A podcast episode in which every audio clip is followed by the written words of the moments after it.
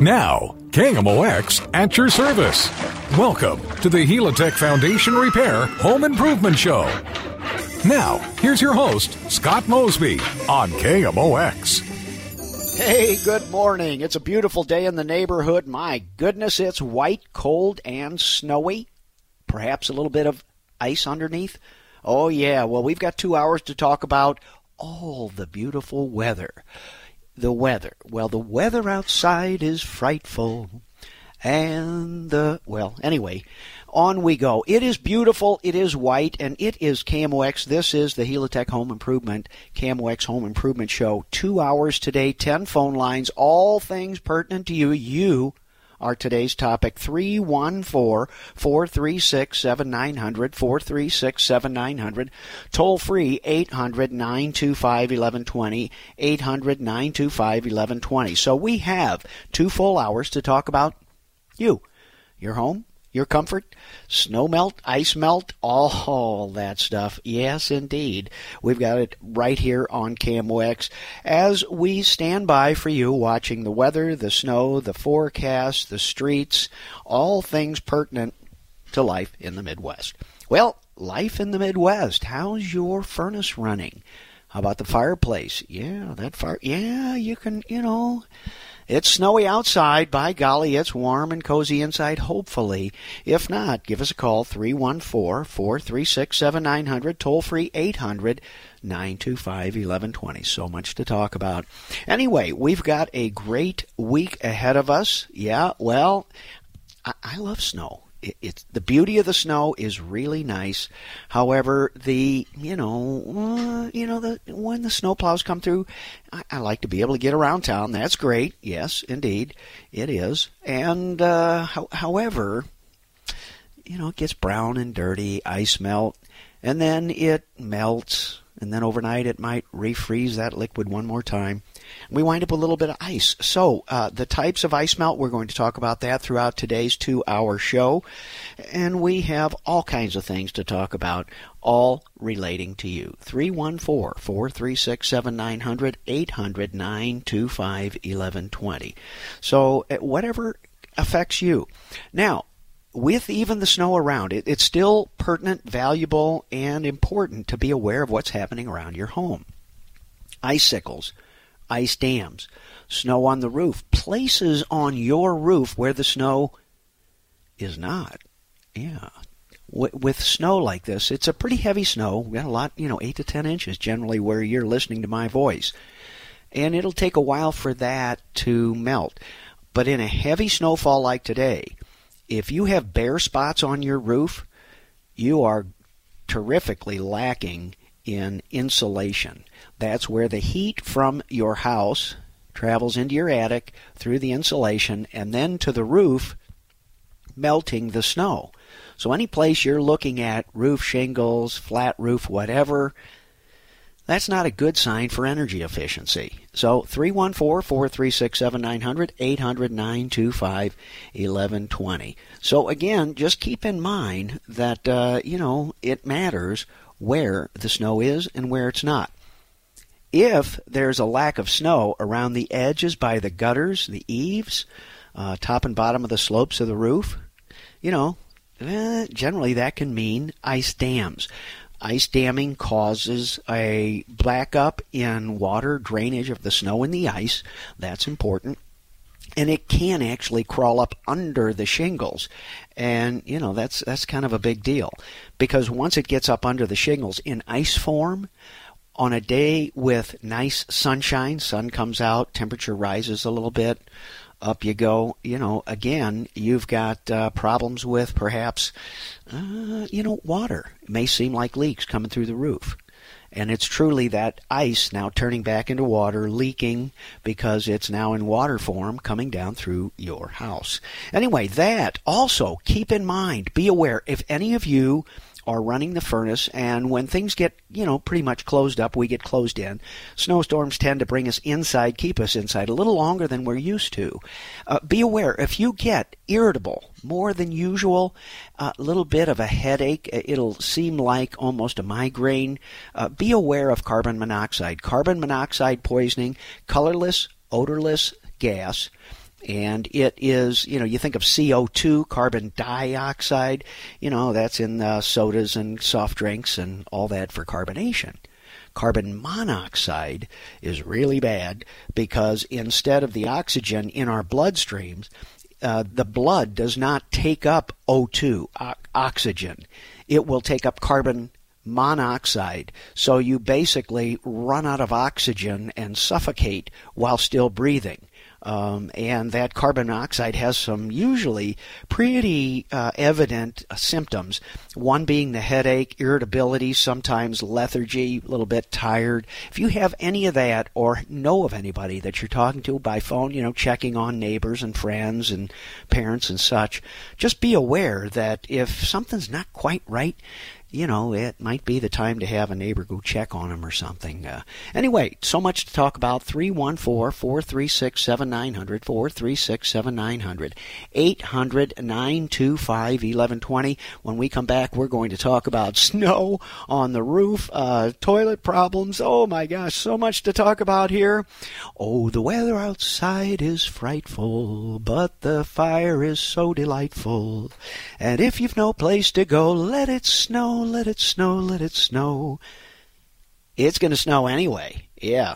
Anyway, we'll be right back for more on the KMOX Home Improvement Show. Helitech is our sponsor and bringing us to you all through 2019. By the way, Happy New Year. So much to share, and we will talk about more here on KMOX. Back for more after this. Welcome back to the Helitech Foundation Repair Home Improvement Show. Now, once again, here's your host, Scott Mosby on KMOX. All right, welcome back. Home Improvement, KMOX, all kinds of fun here on University of. A few more seats in the back of the classroom. Come on in. Yeah, yeah. Coffee in the corner. Fill it up. You know, help yourself. Whatever you need there. Bosco 50, 50 watts, 1,000 watts cranking out right here. Let's uh, go to the phones and see what's happening with Nancy. Hey, Nancy, good morning. Thank you for getting us started on this snowy day. How may I help? Well, you know, a number of weeks ago you talked about. Uh, water closets that that um, weren't working right, and you said it was they weren't getting enough air. And you described what you described just fits my my problem exactly. Now this happened in a bathroom that your your firm remodeled for us a number of years ago, mm-hmm. and it's got it's a smaller flush tank than we had before, and it it sometimes it flushes nicely, sometimes it doesn't, sometimes it doesn't fill at all and right now it keeps running and I can't get it to stop. Oh, so um, you you said something about that it wasn't getting enough air. Uh, that could be from the stack. That's the existing pipes in the house. Uh, either way, Nancy, I'd give Mosby a call and uh, let us come take a look at it because it's it's you know with that kind of partnership, we'll be out and take a look at it. It might be a a plugged stack, which is that pipe going up to the roof. That could be from critters. Uh, but in the, any time in the last golly six, ten years since these low flush toilets have started, it could be one of three or four things. And, uh, you know, your opportunity is give us a call, and that's when the warranty comes into play. Okay, I'm not sure whether your warranty still covers this or not, but. Uh, oh, once you're part of the family, it, it's hard to get rid of us. Well, that's that's good news. yeah, three one four. I'll give you a call then on Monday. Yeah, somebody will come out. I mean, it, again, it's uh, I can try and diagnose it here, but you're already, you know, you've got a whole army behind you, and you know, we'll send somebody out that's familiar with all of this stuff, and you know, we we just come out looking for trouble. And okay, know, that's good. You bet. I'll certainly call. Thank you. Bet. you. Thanks, Nancy. Bye. Bye now home improvement KMOX, and that's that's one of the things you know with uh, contractors. Uh, you know, pick a good one; they're you know in your corner for forever. I mean, we uh, basically in the last few years went to a you know 10 year warranty. So whether you're part of the old or the new, you know, we don't really pay that much attention. If there's a problem and you're part of the Mosby family, that's just kind of how we look at it. And frankly, even if it's not our problem, well, who do who do we refer you to? So you know, sending somebody out to take a look at it. You know, it just you know, once you're part of the family, you're part of the family. We come out, take a look at the project or the problem, whatever it is, old or new. You know, if it's a warranty issue, something related to that project, we just take care of it. If not, and and frankly, that's kind of the you know that that's the consumer trade, if you will. That uh, um, anyway, uh, so much for that. But if you can get somebody to come out and take a look at that, why not? Uh, three one four four three six seven nine hundred eight hundred nine two five eleven twenty. Next up, let's see what's cooking with my friend Mick. Hey, Mick. Good morning, brother. How can I help you? Good morning, sir. How are you today? Fantabulous. Happy Saturday to you. Happy Saturday. What a wonderful, beautiful Saturday it is. It is. 10 inches a wonderful, beautiful Saturday, brother. So that brings me to my question. How much, I, and I know that, you know, weight of snow is dependent on several factors, blah, blah, blah, but when do you really have to worry about how much snow is on your roof? Uh, somewhere around two feet and wet and dry. Yeah, and temperature matters here, Mick. Um, for example, uh, you you ready for me to bore you with all kinds of Scottisms? Everybody in the office around Mosby just rolls their eyes, sits back, fills their cup up, and says, "Here, here we go." Oh, so, I love the Scottisms. Okay, well, here we go. I'm going to Scott this up. Um, it, it, wet snow is water is heavy, snow is light. Wet snow is heavier than fluffy dry snow. So anybody shoveling snow out there today, you know exactly what I'm talking about. The stuff down below, as reported by Brad Choate, you know that stuff down below is heavy and wet. That's because it hit a fairly warm soil. You know the earth is, you know, it's been relatively warm for a little bit. So the soil is pretty warm. All that snow, whether it's dry or wet when it hits the ground, it gets warmed up by the soil. And warmed up means anything, you know, above 30 degrees roughly. Um, so that's wet soil. On the top, then, it's coming out a little bit drier, a little fluffier, uh, looser, lighter, not as heavy. So if once this snow starts melting, uh, per inch, it gets heavier but two inches of fluffy snow, you know, on a cold day that stays fluffy, that snow weighs still, it's still X amount of water, no matter how much air is mixed into it. Uh, but a live load roof, uh, for example, when you're when we are building a house or remodeling or whatever, a floor that has a live load, which a wood deck is one, anything that has a live load, which means you and I walk around on it, we move furniture, we have people moving in, that's a live load. Dead load is snow; it doesn't move, the late weight doesn't shift. Um, you know, the only live part of a roof is when the wind blows, trying to push your house left to right, right to left, whatever it is. So a roof is designed for dead load, 30 pounds a square foot residentially. You know, right. think about that. 30, you know, you get a thousand square feet. That's, you know, that's a lot. So, I mean, right. my point is that, uh, you know, you've got just a, a you know, a lot of, um, a lot of weight there. Anyway, my point being that until you get five, six inches of ice on your roof, you really don't have much to think about on a properly framed, properly built home. Uh, so anyway, that's kind of the deal there, Mick. Not to worry about anything. If it's real snow, you get up around 20 inches, two feet. You know, that's you know out west in Colorado, Utah, when they get 10 feet of snow, that's where they shovel the roofs. Very seldom for us around here. Now, on a mobile home, a manufactured home, something with a flat roof, um, you know, that's different. By golly, that you know, you're not talking about an angled roof. You're talking about a flat roof, and that's where the actual roof member, you know, the roof joint hoist uh, or, or, rafter is really trying to carry that load. Anyway, not to worry too much about it. In eight, ten inches, we need another foot to have this conversation. How's that, Mick? Ten four. Thanks, sir. Have a great weekend. Roger that, brother. See you later. Next up, let's see what's cooking here. You know, I don't know what's bothering you here. Let me see. Who else do we have next here? Huh. I don't know. Let's go to Nina. Hey, Nina. This is Scott Mosby here. How can I help? Hi. Um, I was just telling the young man that answered the phone. Uh, I'm, uh, I have a friend that when he goes uh, goes uh, down to Florida to to winter, I uh, to uh, for the winter. Yes. Uh, he he pours a half a cup of inter, inter, antifreeze down his uh, drains, mm-hmm. uh, and to and that helps to keep things from freezing uh, I'm going to be leaving myself, and I was wondering, you know, is that a good idea? To uh, keep yes, but freezing. Yes, but it's a very specific type of antifreeze. Automotive antifreeze is poison. It'll kill stuff and it'll freak out MSD. It, all the little critters that digest our waste down at Metropolitan Sewer, Sewer District, we really doesn't want you to put automotive. So RV, ec- recreational vehicle antifreeze is the stuff that people put in boats. They put them in uh, motor homes, uh, trailers, anything that has piping or plumbing. And the idea is the P traps get in there, and where your friend's doing is dumping it down the drains, trying to get it into the P trap where the water doesn't drain out of the house. Uh, so it, it is a very specific. You can get them at hardware stores, the big box stores.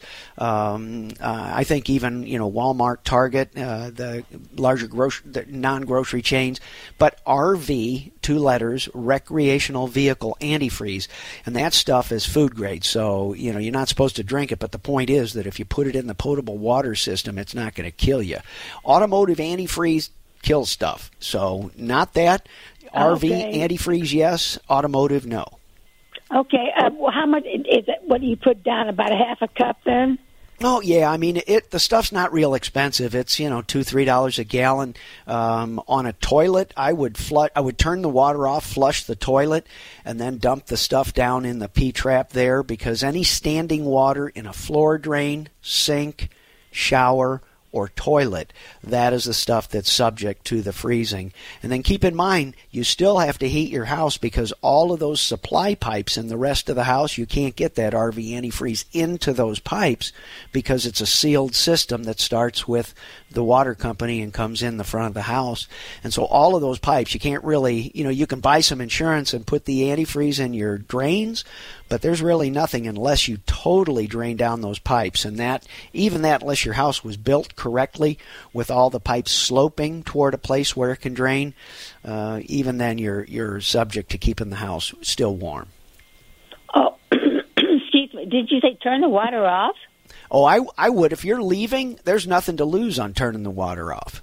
Uh, okay. I didn't know that you were even supposed to do that either. Yeah, yeah. Just be aware if you've got a furnace that uses a humidifier that is a water system, you know, connected to the water system.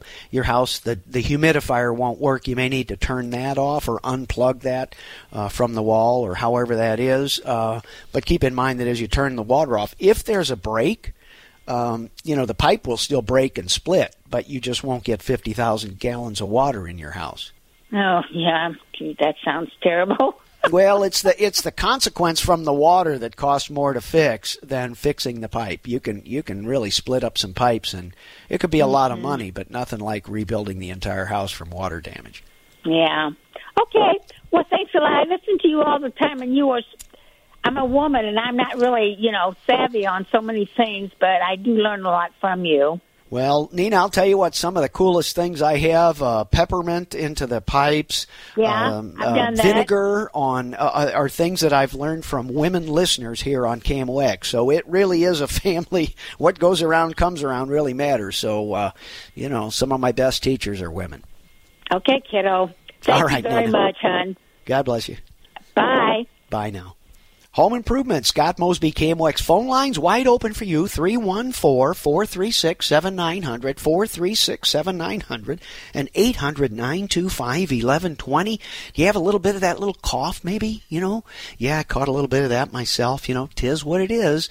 Anyway, inside the home, beauty outdoors. I think it's a day to stay inside.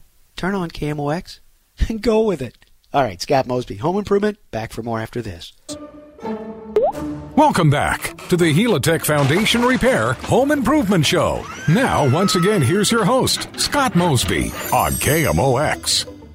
All right, welcome back to a beautiful snowy day in the Midwestern United States, right here in the center of the U.S. Yeah, tis the season. We had a great holiday season off into our January days, and it's just beautiful snow outside. No matter what you think about snow, good, bad, or ugly, man, this stuff's gorgeous. I mean, it, it, I, I, uh, well, you know, I love snow, but I love snow sports too. I'm a snow skier. I've been doing that for I don't know most of better part of half a century, and I haven't broken myself in half yet. Um, we'll see. Snowball fights, love that. Sledding, lots of fun. You know, so much to do. Uh, 314 436 7900, 436 7900, toll free 800 925 1120. I'm going to talk about snow melt here in a little bit, ice melt, the various types, what's best. Um, suffice it to say, if you don't have the stuff right now, it's a little bit late. So this is where the weather forecasts come in, uh, make things a little bit good because you know the snow's coming, you know the ice is coming. You get to the hardware store, you get what you need. Those guys typically can walk you through what the various types are, uh, but sometimes it gets pretty busy even in the hardware stores where the you know the experts are just hanging right there around your elbow. Uh, 314 436 7900 800 925 1120. Let's visit with my friend Barbara. Barbara, good morning. Welcome to KMOX. How can I help? Well, first of all, I feel like this is my birthday cake when I look out the window because it's my birthday. Oh, happy so birthday! I'm celebrating Barbara. at home. Thank you. Oh, so well, My question is, pardon me? happy birthday! You've been blessed. Uh, we you blessed us with yourself uh, being uh, born a few years ago. So welcome. Thank you. Uh, I recently purchased uh, two uh, coffee tables, and they have travertine uh, tops. And I'm wondering if I can seal that in some way so I don't get moisture rings and dirt, and so on. Yes, uh, and they aren't. Uh, you don't have any marks or rings yet. No, they're brand new. Oh, sweet. Um, actually, I'll tell you what. At stone centers, usually hardware stores, a good hardware store, uh, it's so common now. Likely, even grocery stores will have stone sealer. But travertine is pretty much a screen. It's like a sponge. So you know, travertine is a marble, very very porous. Uh, will take. I mean, golly, anything. Coffee will stain it wine, actually the acid in red wine will not only stain the marble, the the stone, but it will acid etch it to the point that it literally removes the glazed surface off the top. So be very careful with wine. Even after sealing it, if you have even white wine, uh, coffee is acetic, uh, uh, red and white. So wipe it up when you're done. Anyway, the point being, if you can get to a good hardware store or a stone center, uh, somebody that makes countertops, whatever like that, and just uh, walk in and say, "This is what I'm looking for." They'll ask you. The travertine will be important to them, uh, but as far as cleaning, generally there's not any real cleaning other than they might use some sort of a dusting or manufactured product that they wipe on the table to clean it up. So you may want to give it a little bit of wipe down with something, and it could be as simple as isopropyl, just rubbing alcohol, uh, because that evaporates fast. It doesn't stain anything, and it won't really eat up into your eat into your stone. Uh, give it a good wipe down, let it dry, uh, and with alcohol it evaporates quickly, so you can seal this. You know, about an hour later, in my opinion, and then it's really just like spraying, uh, you know, window glass cleaner on just you know, and you read the directions, but basically you leave it on for a little bit of time. Uh, if you leave it on too long, it's a problem. Uh, but you do want to let it uh, soak in a little bit, and then you just wipe it off and buff it down just like you would, you know, washing glass. Uh, so that's typically it. Um, most of the sealers now last a long time. I don't trust them. Uh, you know, I'm a scrubby Dutch guy from, you know, South St. Louis. It is what it is. Mm-hmm. You know, so I'll go back, I'll seal this stuff whenever I think about it, you know, once a year, might be every couple of years, something like that. But, uh, you know, and if you've got floors, then uh, typically travertine's pretty porous. If you wind up with floors that are, uh, you know, dirty, then it requires a steam cleaner to come in and pretty much steam the dirt out of those pores and then go back and seal them again. But for your tables, I think you're in pretty good shape. And, you know, just every time you dust, it wouldn't hurt to give it a little bit of spritzer of the seal and, you know, there you go. Okay. Well, that's easy enough. Thank you for the information. You bet, Barbara. Take care. Mhm. All right. Ho- Home improvement. Home improvement it is. And uh, let's go uh, see what's happening with Mike. Hey, Mike, good morning. Welcome to KMOX. How can I help? I uh, noticed a small water leak in my water heater this morning, and I'm wondering if it's worth any of the price to have a plumber to come out and take a look at it, or if I should just plan on going ahead and getting it replaced. How old is your water heater, Mike? We've been in the house 12 years. I would bet it's 15 years old or older. Yeah. Yeah. Um, most homes, when they're new, uh, in buying a home or assessing for us at Mosby on a remodeling project, we inspect the whole house. And if it's about 15 to 20 years old, which a lot of houses do when the homeowners recover from the mortgage and, you know, they're in a different situation, uh, anyway between 15 and 25 years, we replace it. It's going to be furnace, okay. air conditioners, water heaters, even some faucets wear out. Kitchen faucets are lucky to make it 15 years uh, just because of the daily multiple uses throughout the day. But yeah, for sure there, Mike. I'm, I'm thinking at 15 years, a, a service call from a plumber, I'd rather take that money, buy a new water heater, and apply that labor to replacing that uh, water heater. You might get you might get three years out of it. You might get five or six. Unlikely you're going to get enough to make it worth a service call plus installation in a few years. All right. And um, is there any danger to waiting with that leak? I mean, I'm not I'm not procrastinating or waiting. I'm just wondering if there's any danger inherent with the leak. Uh, where are you getting the leak here, Mike? it's coming out of the bottom from what I could see. I haven't I haven't popped that little uh, pilot panel off to look up in there and see where it's coming from, but it, it does look like it's dripping out of yeah. the bottom of it. So you don't usually have bursts, gross, um, you know, failures of tanks. They just rust out slowly, you know, kind of like you and I get older slowly. They do too, and uh, so it's unlikely that you're going to need a plumber today, tomorrow, or next week. But by golly, it's telling you it's time to, you know, start looking for a, you know, good water heater. Right. And, and keep in mind that 15 years ago, you know, those water heaters were not very energy efficient. So when you go looking for a water heater, it's going to be like buying another personal computer. You know, you get twice as much horsepower, you get more money into it, it does more things, it's more energy efficient. Be open to those things because the payoff value of better water heaters, both in recovery time, uh, storage, energy use, uh, things like that uh, matter. So. All right. And I'm, I'm also curious. I didn't. I was act, actually expecting you to say that with a leak, there's nothing that can ever be fixed in those things to to actually do a repair. What what can go bad on a water heater that, if it were only say five years old, that a that a plumber could address on a leak? Is it on, the, fa- on the valves down there, or what? What where are they going for the leak? Well, if you've got a gas-fired uh, tank, is it gas or electric? It's gas. Yeah. Okay. Gas, it gets cooked up from the bottom. A lot of expansion, a lot of contraction, um, and it really it may have a clean out door on the side of it where you can clean the sludge out. The better ones do. Um, the problem is sometimes that gasket can fail and you get a little bit of leak. Usually the T&P or temperature and pressure, which is the pop-off valve on the side, that's the most common culprit. But if it's not that valve and it's not one of those little clean out panels, then uh, it, it typically is a rusting tank from the inside or a failure of the tank, which is a slow okay. rust failure. Now, with electric, you've got uh, electric elements, and the heating elements uh, usually have two of them, one high, one low. Those have gaskets. Those can start to leak, and you know they can fail, and your tank may be just fine, and, and it may be time just to pull one of those elements, get the gasket, and get a new element, new gasket, seal it up, and see. So electric's a little different than gas. Gas will heat it up pretty fast, so the extremes of a gas water heater, uh, they tend to they they perform better and they eh, by recovery, but then they also wear out faster because there's a big blowtorch, you know, firing up on these things. And on that clean out uh, for the cleaning the sludge out or whatever, is that a anything a DIY a DIYer can do, or is it something you really shouldn't be messing with?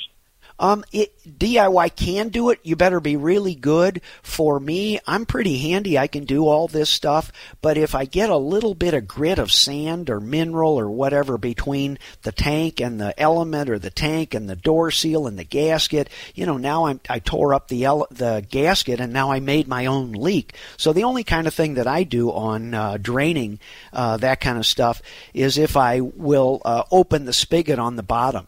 And so I'll shut down the water water, shut down or shut down the water heat energy source.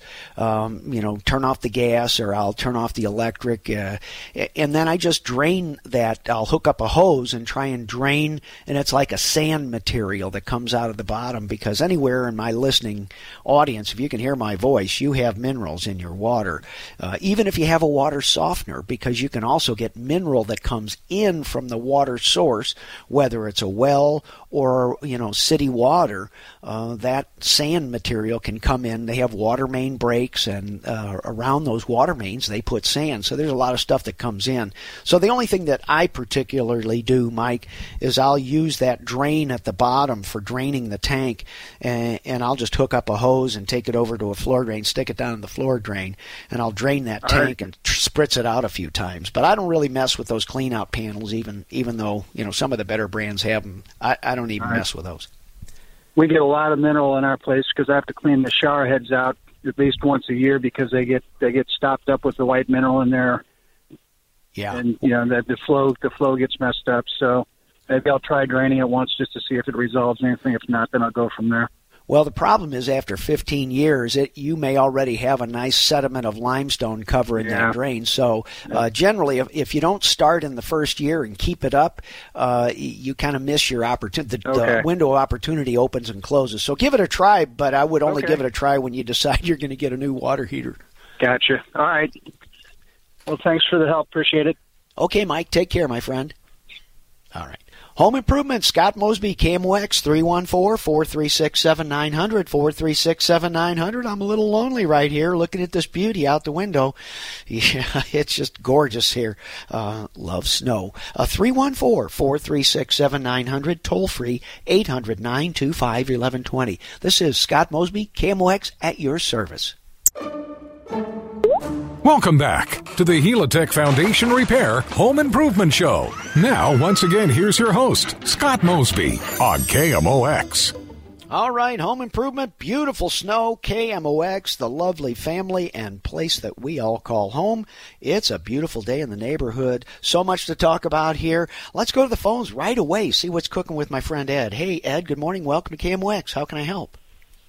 Uh, hi. Yes, sir. Um, I was thinking about putting in uh, one of those uh, electric continual heaters in my bath and wanted to know if it's less expensive to put one of those in if I'm going to get a new uh, hot water tank or just go with an old or a regular uh, Ed, are you talking about a tankless water heater, a small on-demand uh, water heater? Right, right. Yeah. Uh, it depends. Here, here's the nasty little secret inside of all of that. The plumbing code requires a floor drain near any water heater. Uh, so it does, even if there's a tankless water heater, and you'll notice that when you go to a restaurant or a fast food place, you might see a little box on the wall underneath the sink, and that's the on demand tankless water heater, small one, small quantity, just for the hot and cold on the uh, lavatory hand sink. And uh, right there in that bathroom is also a floor drain. Well, that's really handy when you're in a restaurant. However, up in your, say, second floor bath, even main floor bath, there is no floor drain near there. So putting in a tankless water heater uh, can be quite affordable, very efficient, and a wise choice. Then you throw in the two to seven thousand dollars to add the floor drain, plummet, tear the rest of the house apart. So beware, there's a backdoor drain, and this is where you know the remodeling projects all seem to grow. It's like, well, you you know, the more research you do, the more expensive this remodeling project. Well, that's because if you know what you're looking for, you know up front that that's important. So I am a big fan of on-demand water heaters. You don't pay to heat the tank. You don't heat a whole bunch of water. Uh, you can do it for one shower, one bathroom, and it works out just fine. Just keep in mind that. Um, you know you need a floor drain with that. So beware there, Ed. It's uh, I like them, but that's why you don't see a whole lot of these things being installed all over uh, St. Louis City and St. Louis County, and that's because of the plumbing code. Uh, because water heaters fail and they leak and they have problems, and when they get changed, there's water everywhere. So you know, rightly so, the plumbing code says we need a floor drain anywhere there's a water heater or fixture, and that's why. Okay, uh, I'm in just outside of uh, St. Louis in Illinois. Okay. So are the codes different? A little bit, but Illinois has a, a state plumbing code, um, and uh, Missouri has one too, but it, they're more restrictive on the local level. Uh, so, it, frankly, Illinois usually has a little bit more restrictive things, but generally you're going to need a floor drain any place there's a water heater there as well. Yeah, uh, and, and some of it's yeah. just the prudence. You know, if you're gonna, you know, right. what if that tankless water heater doesn't work and you wind up with a small tank thing in a closet on the other? You know, it it, it still matters. You just have to know, uh, you know, and that's kind of what we do at, at, at, during my day job at Mosby is we're looking around for all those opportunities. Is a is a tankless on-demand portable water heater a good investment? You know, is there a floor drain nearby? Can I put a pan there? So do you get the best of both worlds, or does this have this, you know, additional big budget behind it because of requirements of you know getting the floor drain in. Okay. Now I have my own um, lot, right? I own property in Illinois, and I also live in a uh, trailer that's put on foundation. Okay. Is any differences there? Um, not code wise, but consequence wise, if you wind up with a uh, a leak or a problem, generally, you know, it'll it'll ruin the bathroom, but it it drains right. out the bottom of the of that general house on the first floor. Uh, so it's less restrictive of that. And on a portable home like that, a manufactured housing, um, y- you might be able to consider it. Uh, it's still something I tend to follow on the code, and you know, at Mosby, our company, we we there's only one way to do it, and that's according to the building right. code. We just you know our reputation right, and our right you know so we're there it, it's something you could consider but i would certainly you know talk to a plumber and have that conversation with somebody that's local that understands that stuff okay okay thank you much and and they may be uh, there's keep in mind that you can also put a pan underneath this. Having a floor drain doesn't necessarily mean you tear up and replumb the house. It means that the, there can be an enclosure where that water heater is, and it has a pan that drains. So there are a lot of ways to get that achieved. You know, to get meet that. He may be able to run a drain right outside your home, and uh, you know drain it that way, and still meet the code. Yeah. Okay. Okay. Thank you much. All right, Ed. Thanks for the call. Bye now. Yeah. KMOX Home Improvement. This is the Helitech Home Improvement Show. Let's see if we can sneak Barbara in here. Hey, Barbara Scott here. Good morning. How are you this fine white morning? I'm wonderful. I just got back from Chicago. My daughter's uh, furnace went out, and we had 20 degrees temperatures. was, oh, baby. Yeah, I was really tired. Their boiler was like 30 years old, and they're telling her that a boiler with a water heater in it is more efficient and lasts longer. And they have radiant heating all through their house, three different levels. Mm-hmm.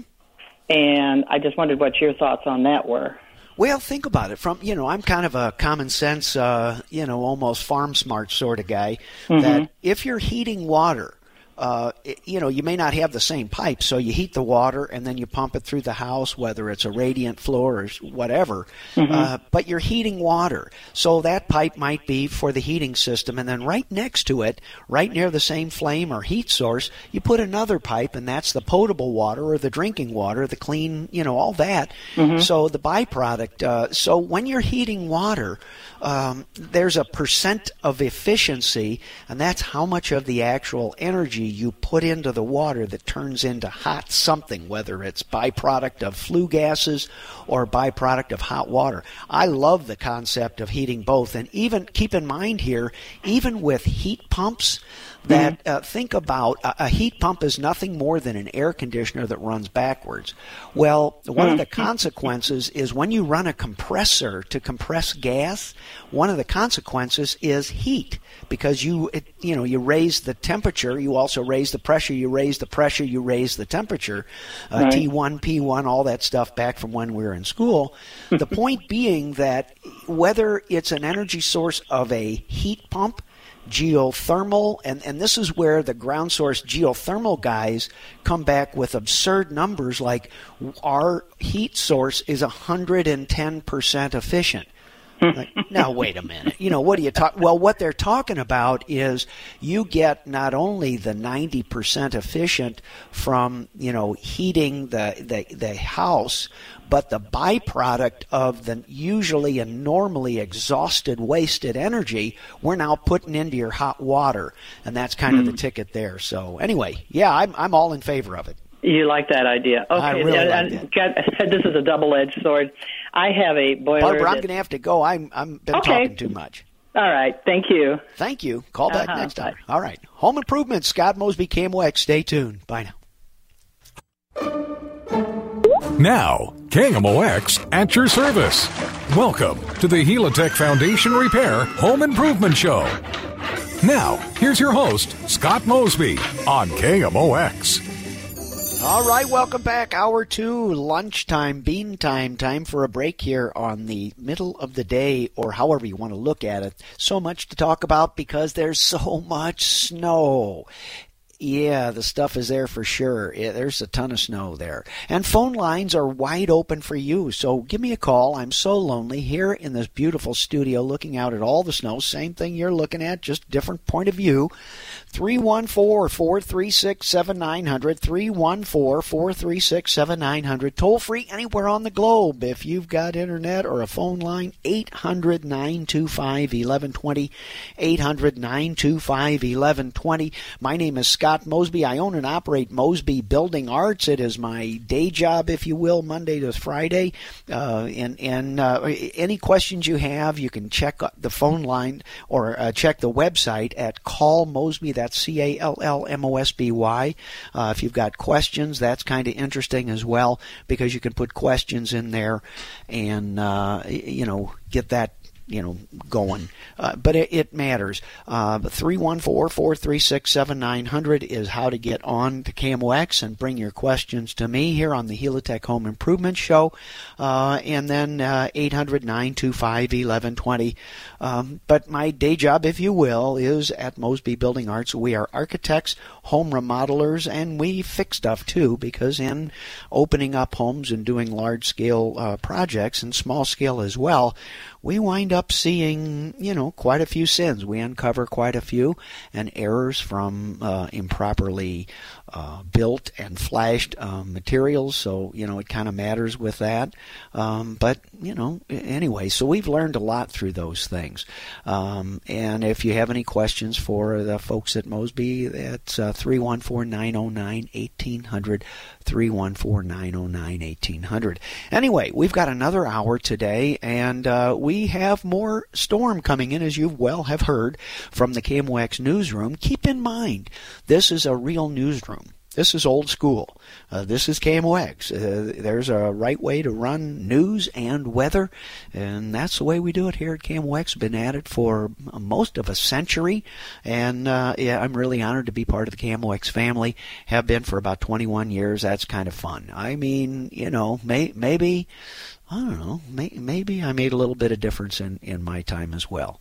So uh, you and I are stewards of our homes for a while. We, you know, we come and go, but the house, you know, properly built, will outlast us. Same for the earth, you know. Same for KMOX. We do our best while we're here, and we pass it on down the line to the next generation, next generation, next.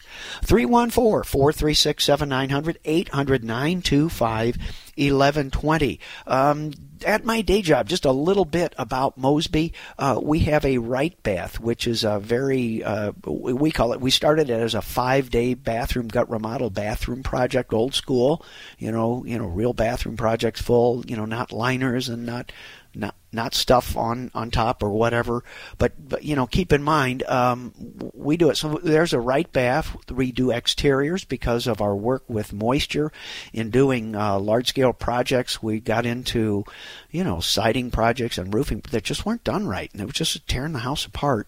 So we were compelled to kind of get into that part of the business as well. And really, from the time 1947 when the company started with my dad, you know, we've been doing large scale remodeling. Uh, used to do custom homes. Now, frankly, we're built more for remodeling because it's tougher. Uh, it's frankly easy to build a new home from scratch when there's nothing there but soil.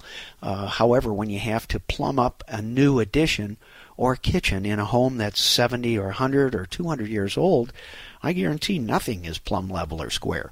So you have to adjust, and you know I call it a thinking man's uh, trade because you really have to keep your mind wide open and deal with all that stuff. Anyway, so much to talk about, and uh, we can talk about that and more. 314 436 7900, 436 7900, 800 925 1120.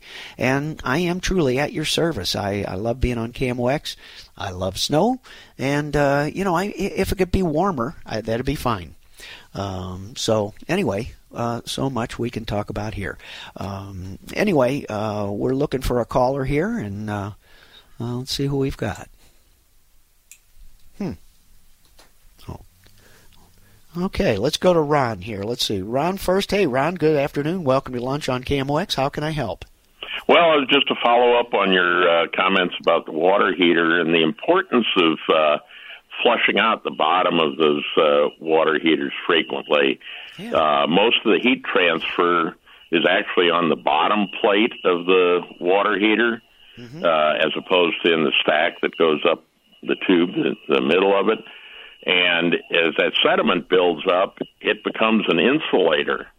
So it's constantly reducing the efficiency of the heat transfer from the gas burner to the uh, to the water inside. So I would highly recommend you flush that out beginning when it's new on a on a regular basis just to keep that sediment down to a minimum.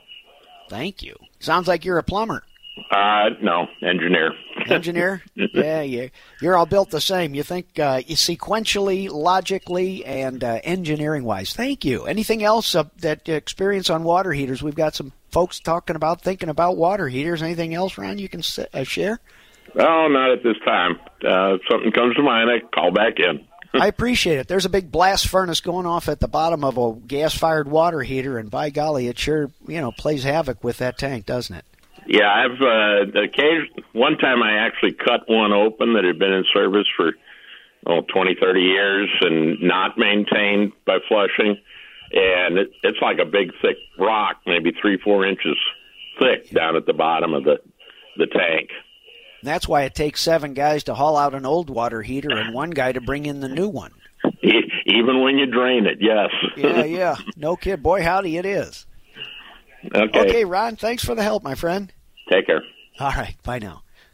Home improvement. Let's get us started with Ron explaining what happens with that sediment. And and uh, it, we've got again. I I also have uh, uh, questions that come in to me on KMOX, also through callmosby.com. Various things you know that make sense. People turn their like here's what I'm seeing, or whatever their time schedule for their work, or you know they're able to listen to the home improvement show, but not really in a position to call. Keep in mind that um, mineral is part of water water. And water softeners then typically um, uh, really uh, take the charge off of the water, and it allows then the minerals to just flush right on through. So it's not that the minerals go away, they get neutralized in their ionic or their uh, electrical charge. So that's what the salt does on a water softener. And anyway, so many different things. Anyway, phone lines 314 436 7900, 436 7900, and toll free 800 925 1120. We're going up till uh, 1 o'clock today here on KMOX with the Helitech Home Improvement Show. Stay tuned. Lots happening here. So much to talk about. We'll be back for more after this. Welcome back to the Helitech Foundation Repair Home Improvement Show. Now, once again, here's your host, Scott Mosby on KMOX.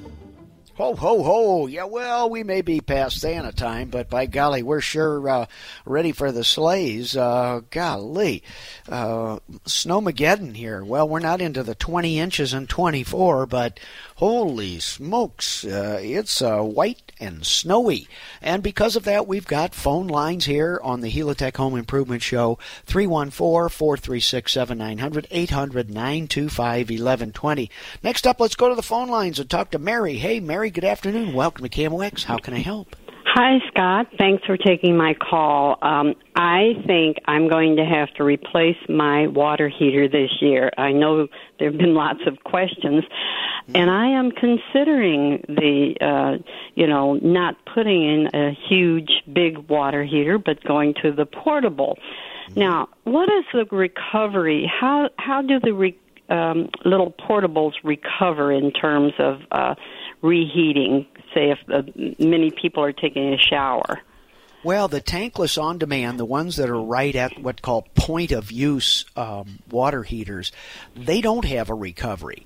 They have a size. So think of it as buying a bigger engine in a truck or a car, a bigger uh, capacity on demand water heater is able to heat more water to a particular temperature range. So if you're trying to heat the water, say, in a, and I'm just going to talk off the top of my head, from 120 to 140, if you're trying to get it really hot, um, then you need a bigger water heater to get the same volume of water really hot. But if you're only heating it to maybe 110 to 120 degrees, which by the way is still scalding temperatures, you know, then you have a smaller uh, capacity water. So they come in sizes, you know, just like engine sizes and horsepower sizes. Uh, the on-demand portable tankless units just have they have a lot of engineering so you can't just go grab one of these things off the shelf and put it in because you know if you're driving an 18 wheel truck and you're hauling you know 50,000 pounds across country that's a different engine size than a small uh, two seater you know uh, portable car that just gets me back and forth to work. So keep in mind that uh, when you go to this type of a water heater, you have to work with a licensed plumber, somebody that knows not only how to install these things, but how to properly size them. Because, um, you know, and, and pricing, it's like, well, you know, I'll just sell you a water heater that's too small and I'm, I'm going to get the sale. So, well, that may not get you where you're going, you know. So then the other guy may be a lot more money, but he's trying to sell you or offer you a water heater that's the right size that will meet your uh, demands. And keep in mind that if you live um, up in the mountains where it's really cold, the temperature of the water underground may be colder than it is if you live in California or uh, you know even St. Louis. So the delta, the temperature change from say 36 degrees, which is cold, cold water, up to 120 degrees, you know, that uh, big chunk of, you know, 80 degree temperature rise may take a much bigger water heater than if you're in California and the water temp's 55 and you're going up to 110. Then it's only a 55 degree temperature range increase. So, anyway, um, I love on demand because you don't use any energy to keep or recover or make water until you turn it on. Now, there is a time lag on portable on demand water heaters here, Mary, that, you know, when you turn on the hot water, the flow moves, and then that blast furnace of a portable uh, heater goes on, whether it's electric or gas. And so it takes the first, you know, whatever it is from that water heater, it takes five or six seconds to get up to temperature, but then you're still, you still have to run that cold water through. Um, and they're not suitable. So if you have a, what's called an instant hot or, you know, a research recirculating hot water system that just circulates hot water continuously, a portable on demand water heater uh, isn't a big savings because it will continually heat the water like a tank would. Am I giving you too much here, uh, No, you're not. No. Um, I don't know a lot about it. I haven't done much research, but I've been thinking about the portable. Um, I appreciated what you answered the uh, other uh, people who had called in because it began to give me some uh, food for thought. um, I did have a question. Do you talked about installation? How how far away from the say like a bathroom would you in, would you need to install this portable heater in order for efficiency to occur? Well, the further away from the point of use, from that hot water faucet, from the dishwasher, from Mm-hmm. the washing, whatever it is, the further away, the less efficient it is. Uh, the reason I talk about the cold water and the delay of getting cold water out of the line is because of the the floor drain requirement.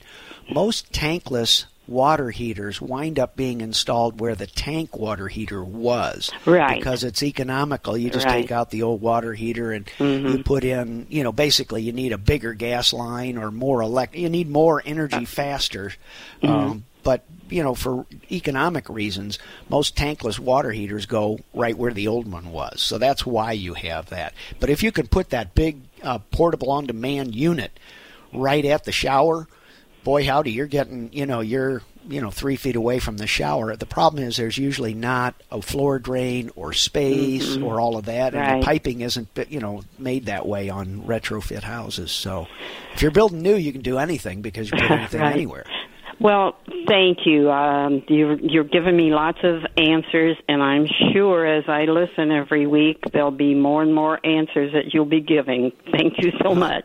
Well, thanks for the call, Mary, and that that's the purpose of uh, the Helitech Home Improvement Show is try and get you a little bit more information, so at least when you're talking to a engineer or supply house or contractor, you at least know the you're sharing a language. So glad to help.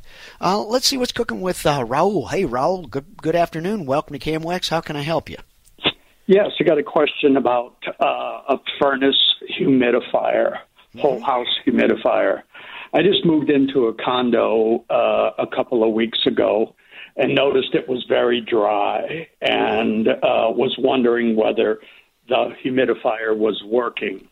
I went down and found out that the saddle valve for the water was turned off. I opened that uh, up, um, and and it might feel a little better, but I don't know whether it's really working. How do you know whether a uh, one of those humidifiers is actually working? Uh, honestly, uh, it's about two or three steps. Number one is open up the humidifier and see what's happening to the water that's going in that unit. Um, most humidifiers have some sort of an element or sponge or something where uh, if it doesn't have a heater, if it's not a steam humidifier, it's basically a waterfall or element type, whatever the element is. And the water just cascades down this material, kind of a metal coated material thing, and evaporates into the warmer air moving past it. Well, that's a fairly slow way to humidify, and uh, and frankly, there's a limit to how much moisture you can add to the air with a passive or non-heat or non-steam humidifier. For homes that we get into at Mosby Building Arts, where they've got an art collection or they might have really uh, nice woodwork furniture hardwood, whatever, we'll put on a steam humidifier because you can make the walls drip if you want to, but you know, frankly, they cost a lot more money to operate and they're more costly to install. But you can run a 40% relative humidity in a house pretty easily, or 30% or whatever. Where when you get into a passive water heater, uh, very common in the Aprilaire and most of the brands you hear, there's a limit to how much evaporation can occur when that warm air, forced air, starts blowing past that element. So you have to open it up, see what's happening there, and then when you have water flowing inside of anything, you know what else is growing in there? So you want to make sure that you're not uh, growing the mold inside that as well. So make sure you're getting water through that saddle valve that it's actually getting water. It'll have a drain somewhere. So see if water's coming out of that humidifier. Number two open it up and see if it needs a new replacement media which means that element whether sponge uh, you know in an Aprilaire it's kind of a metal looks like a water or an air filter but it's a water media.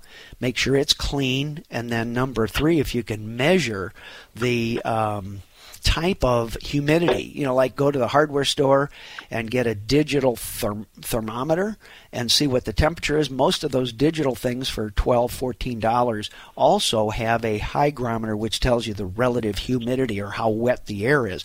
That's what really matters because you know just because you got water flowing through your water uh, humidifier and it's coming out and everything's clean inside doesn't mean you're transmitting that into the air in the house and that you're actually raising the relative. So the real way to do this, Raul, is make sure that you are measuring the relative humidity in the house and you'll pretty much see, you know, how much you can get. More water to that humidifier wastes more water, but more water to that humidifier also adds more humidity to the air.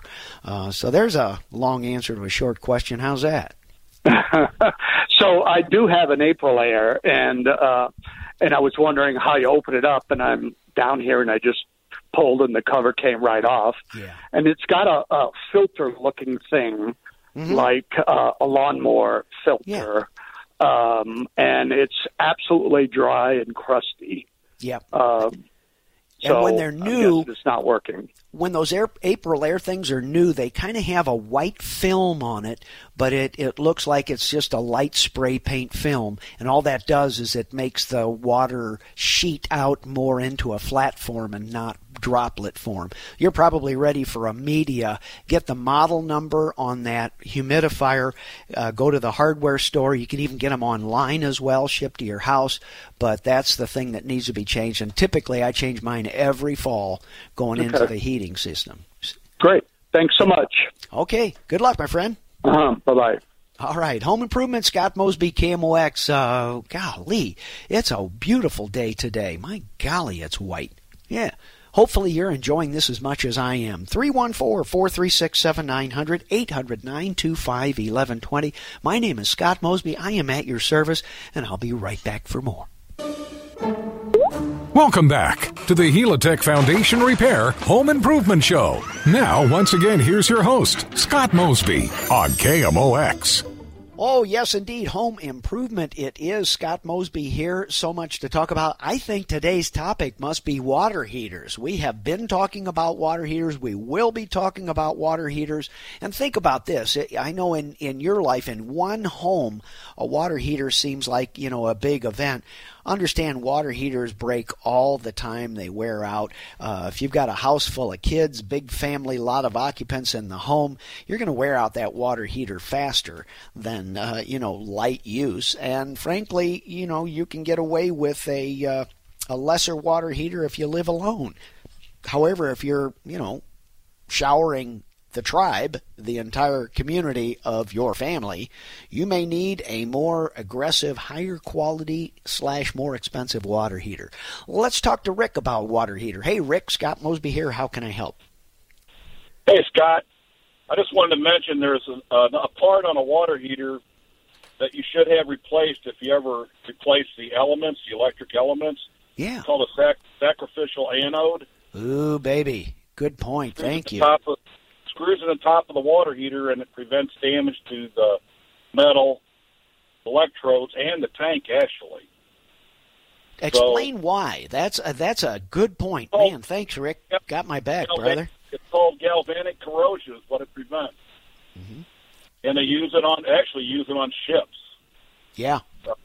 to, do- to do the same thing, prevents metal corrosion. But that that uh, that anode is really cheap. I mean, you're talking probably less than ten dollars. And it just unscrews, comes out, and screws back. I mean, you have to turn the water off so you don't create a geyser and pressured water spout. But No, no, you got to turn the water off. I Yeah. recommend if the plumber or electrician, I'm an electrician. Uh-huh. They come to replace the elements. Number one is have them replace both of the elements because the elements are only fifteen bucks.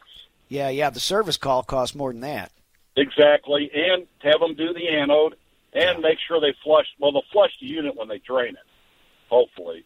Yeah, yeah. So that'll yeah, so that'll be a natural thing. It'll be draining the unit, and then also on your instant water heaters. Yeah. You know, people buy stuff online. We want we're doing a remodel at an old farmhouse. They had the plumber install an instant water heater, which required two 50 amp branch circuits to feed into the heater, and the entire service for the house was 100. We wound up putting a new. They already had it plumbed in. We wound up putting having to put a whole new 200 amp service into the house. Wow. Just to feed the water heater. Wow. Wow. Yeah. Well, it was okay. They needed it anyway, really, but you better be careful if you buy stuff online for reason, you know, what you think is a good price. Yeah. Maybe some surprises come up. Wow. Hey, uh, Rick, while I've got you, um, water lines are often um, used for grounding electrical. Uh, so there's a lot of electrical charge going through plumbing pipes, basically, potentially. Not supposed to, but there is. So I don't think people realize how much of an electrical device their copper plumbing system is, uh, you know, whether it should be or not. But I mean, it just is. It's, you know, that's part of the deal. Well, your your copper pipes in your house are required by code to be bonded to at the main service entrance. Are required to be bonded to the neutral, main neutral, which is the main grounding, only at the service entrance, of course. Mm-hmm. But you have to put what they call a, a bonding jumper from the pipe to the main service, and it's also supposed to be on the street side of the meter. You're supposed to have a wire run from there, size for the service, all the way back to the main electrical panel. Yeah. That acts as an auxiliary ground. Yeah, and your gas pipe, in addition, is also supposed to be bonded. And you need to run a jumper across the water pipe, the water heater, in and out because uh, the isolation bushings in the in the uh, connection in the water connections at the water heater. We have to put a jumper across that. That's all required by the code. Yeah, and, basically, because if I'm in my bathroom and I plug in my electric shaver, and there's a little short in that shaver, as long as I don't touch anything else, I'm okay. Well, if I reach down and I grab my cold water, you know, faucet or hot water faucet, and it's it's you know grounded or whatever, I mean, I become the uh, you know uh, the current flow, and that's how. And so anyway, I just want I just want listeners to understand that what you're describing is really important if something goes wrong and stuff breaks all the time you know appliances hot water or, or blow dryers hot curlers all that stuff you know grounding the electrical circuit if there's a problem in the electrical system it goes immediate to ground and not to you and me as home occupants so anyway that's a little bit maybe a little too sophomoric for your Well, level of expertise but That's the whole reason. That's the whole reason for GFCIs in bathrooms and kitchens. Yeah You just hit the nail on the head because the plumbing system's grounded. If the appliance gets lit up and you touch the pipes, uh, that's why you need a GFI, which stops the current before your heart can even beat one time. yeah So that that protects you from that problem. Well, we do all we can anyway for heaven. I just don't think the public realizes how many things can go wrong.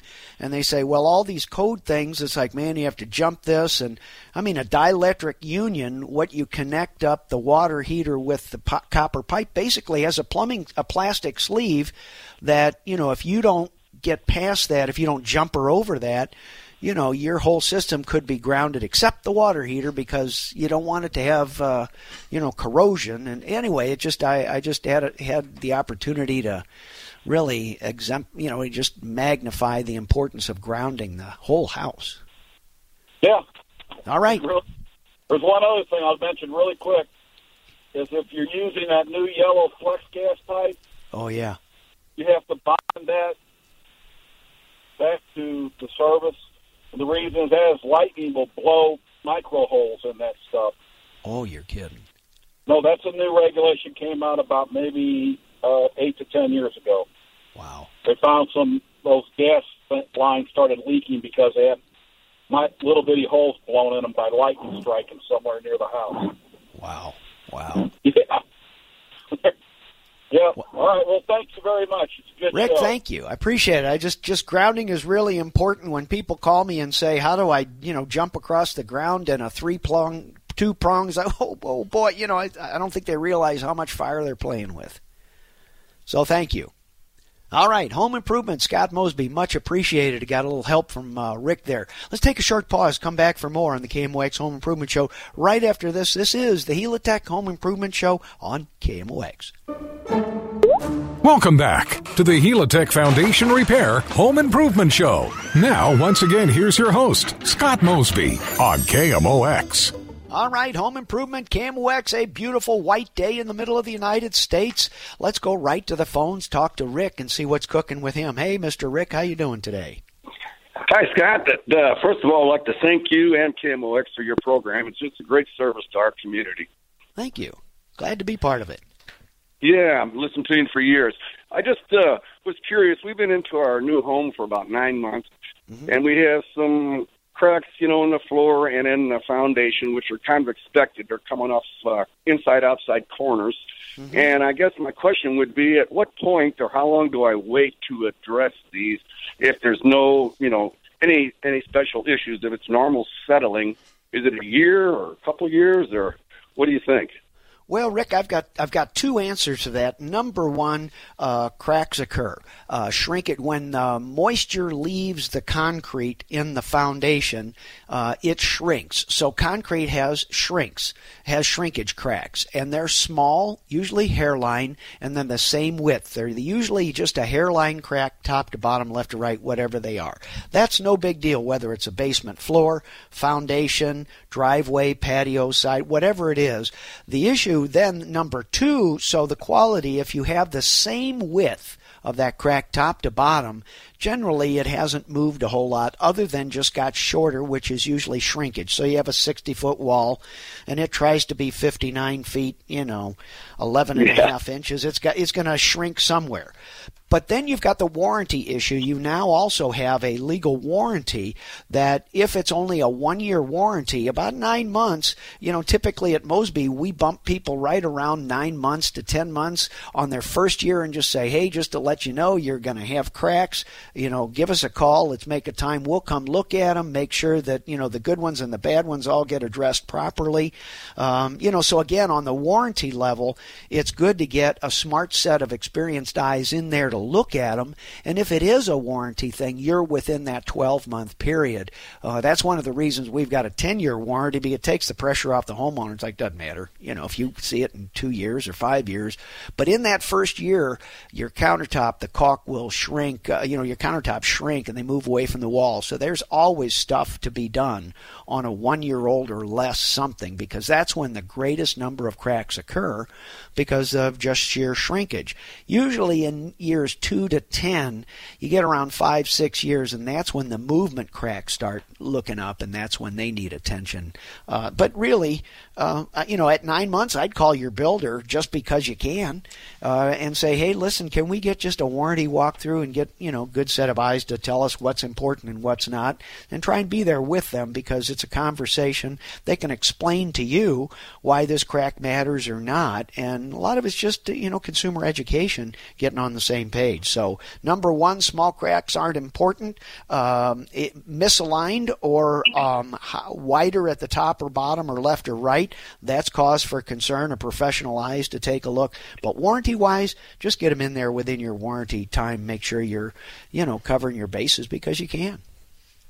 All right, so that that we'll, we'll do go that route, and I guess uh, anything anything happens after the warranty, you just uh, address it as it happens. Then. Yeah, well, once you get online inside that, you get, you know, it's like, hey, we had this problem within the first year. So, you know, now we're getting into legal stuff. Uh, but generally, warranties are good. Better companies like warranties because they get to come talk to you and, you know, keep that relationship going because they, they want you to, you know, for the next house you buy in 10 or 20 years and all of that. So the better companies really use warranties as a uh, way to prove their quality, and you know, the not so good you know companies shy away and you know skate out of the warranties, and you know because they just see it as a cost. Good companies just see it as an opportunity to keep the relationship alive. Gotcha. I appreciate it. I uh, had one other thing. It was uh, for this is kind of a safety tip for your uh, folks out there. Uh, uh-huh. We had our garage floor sealed, and I never had that done before. I was tickled to death but the sealer that's on there, if anybody's thinking about doing this in the future, when you get your shoes wet and you hit that sealer on that garage floor, you're going to go head over heels. So I'm thinking that they'd probably make something. I haven't looked yet. You know, that has maybe in a, a coarse, you know, like a sand finish or something that's a little more slip resistant. and uh, so I would I would really not recommend a, a a sealer that has a you know like a glassy surface for your garage because it's or any high polished surface. You know what I'm saying? Yeah, Rick, that's the wrong sealer for just that reason. The wet look or shiny, I mean, it's beautiful. It's like a waxed floor, but like a waxed floor, it is a dangerous wet surface, and garages get wet. Snow, water, rain, you know, just feet. So, frankly, it should have been the dry look or basically something that seals the pores of the concrete without closing them. You have an acrylic type sealer, and my, my advice to you is get it off and you know strip it You're, or because Strip your other ticket is adding an aggregate which basically means mixing sand up in with uh, more slippery stuff and putting it on there well then you can't get it clean because you can't mop it or spray it you know you've got basically sandpaper for the floor so uh, yeah i'm not a fan of wet look sealers on troweled smooth concrete Yeah, it's it's it's. Uh, I loved ice skate, but it's this has got the ice rink beat. Oh, wait till wait till you're older. It's even more fun when you bounce when you hit and you don't bounce anymore. It's this is important stuff. This is aging in place, important deals. Uh, you know, um, wrong sealer can put you in the hospital. Well, it Thank- did. The other thing it did this summer, it was so hot that the garage door gasket stuck to the, the, the sealer, and it put a lot of strain on that. I could hear it pop, you know, when, it, when the garage door tried to, so it was working that motor. And uh, so it's it's uh, not good either way. Yeah, that's because it's an acrylic water based sealer, and with the heat and the humidity in good old St. Louis, it reactive. So, again, another reason that is suitable only for an exposed aggregate wet look driveway, and that's used outdoors, not indoors. Yeah, thanks for bringing that forward, Rick. Well, thank you, and appreciate uh, your program very much. All right, take care, bye. Bye now. Okay, bye. Next up, let's see what's happening with my friend Gretchen. Another water heater. Hey, Hey. Gretchen Scott. Hey Scott, uh, I've got a 2007 gas water heater, and uh, the problem is uh, the, there was no hot water, but no water on the basement floor. But then the plumber come and he the, he took the vent off. It was filled with lint. The same thing happened about five years ago. So, and I know the water heater is right next to the dryer. So I guess it, it does. Even though you know you, you have the the vent inside the the dryer. I guess there's air. I mean, the lint goes into the air or something. And Well, I would get your dryer uh, uh, dr- uh, vent clean too, because just because you have an exterior lint uh, or exhaust for your dryer doesn't mean it's not stopped up. So that's Oh. and it it fuzzes up, and that stuff will load up in three to five years. So it's uh, eh, keep in mind, I'm an old Boy Scout. The best tinder for flint and steel starting a fire is dryer lint. oh boy. Yeah, Um, so the firefighters out there are saying like, "Yeah, lady, clean that dryer vent." Well, the problem is it was the water heater vent that got clogged up. Oh yeah, but but it's a measure of how ineffective your dryer lint vent is. So, oh, you mean the, it's getting into the air and not going out through the vent? absolutely ten four there. You bet. Okay. That's I exactly. better So have you've that got two problems. cleaned. You've got yeah, you've got the water heater, which is now telling you you've got a problem with the dryer lint vent. Okay. Who do I call for that? Oh man, that's a that's a ten pound question. Is that It's the gas much- company or a plumber or Well, electrical or? No, those guys are all too skilled. You basically, it's low tech. It's kind of a handyman thing. There are people that do those sorts of things, but it's important that you get it cleaned. Uh, if you have to call a plumber to do it, that's fine. But you got a ten pound skill doing a one pound job. But either Okay, way, maybe uh, my, I'll ask my plumber who I because he's the one that came over and cleaned it out. So I'll ask him who I should call. Yep, it's very important, Gretchen. Big deal. You can burn down your house with that too. Yeah. Okay. Well, thank you so much, Scott. Good question. Thank you, Gretchen. Okay. Bye bye. All right, bye now. Hey, folks, I'm enjoying this today. Thank you. Uh, I'm going to go out play in the snow here. Maybe you are too. Uh, so thank you for tuning in. Uh, tune in. Stay tuned. More good things here happening on the University of KMOX. Uh, I always enjoy talking to all my friends. So, uh, you know, maybe you can uh, go out play in the snow yourself. Stay tuned. More coming up here on University of KMOX, an afternoon of experts right here. Keep the dial tuned to KMOX 1120, and keep in mind, it's always white in St. Louis.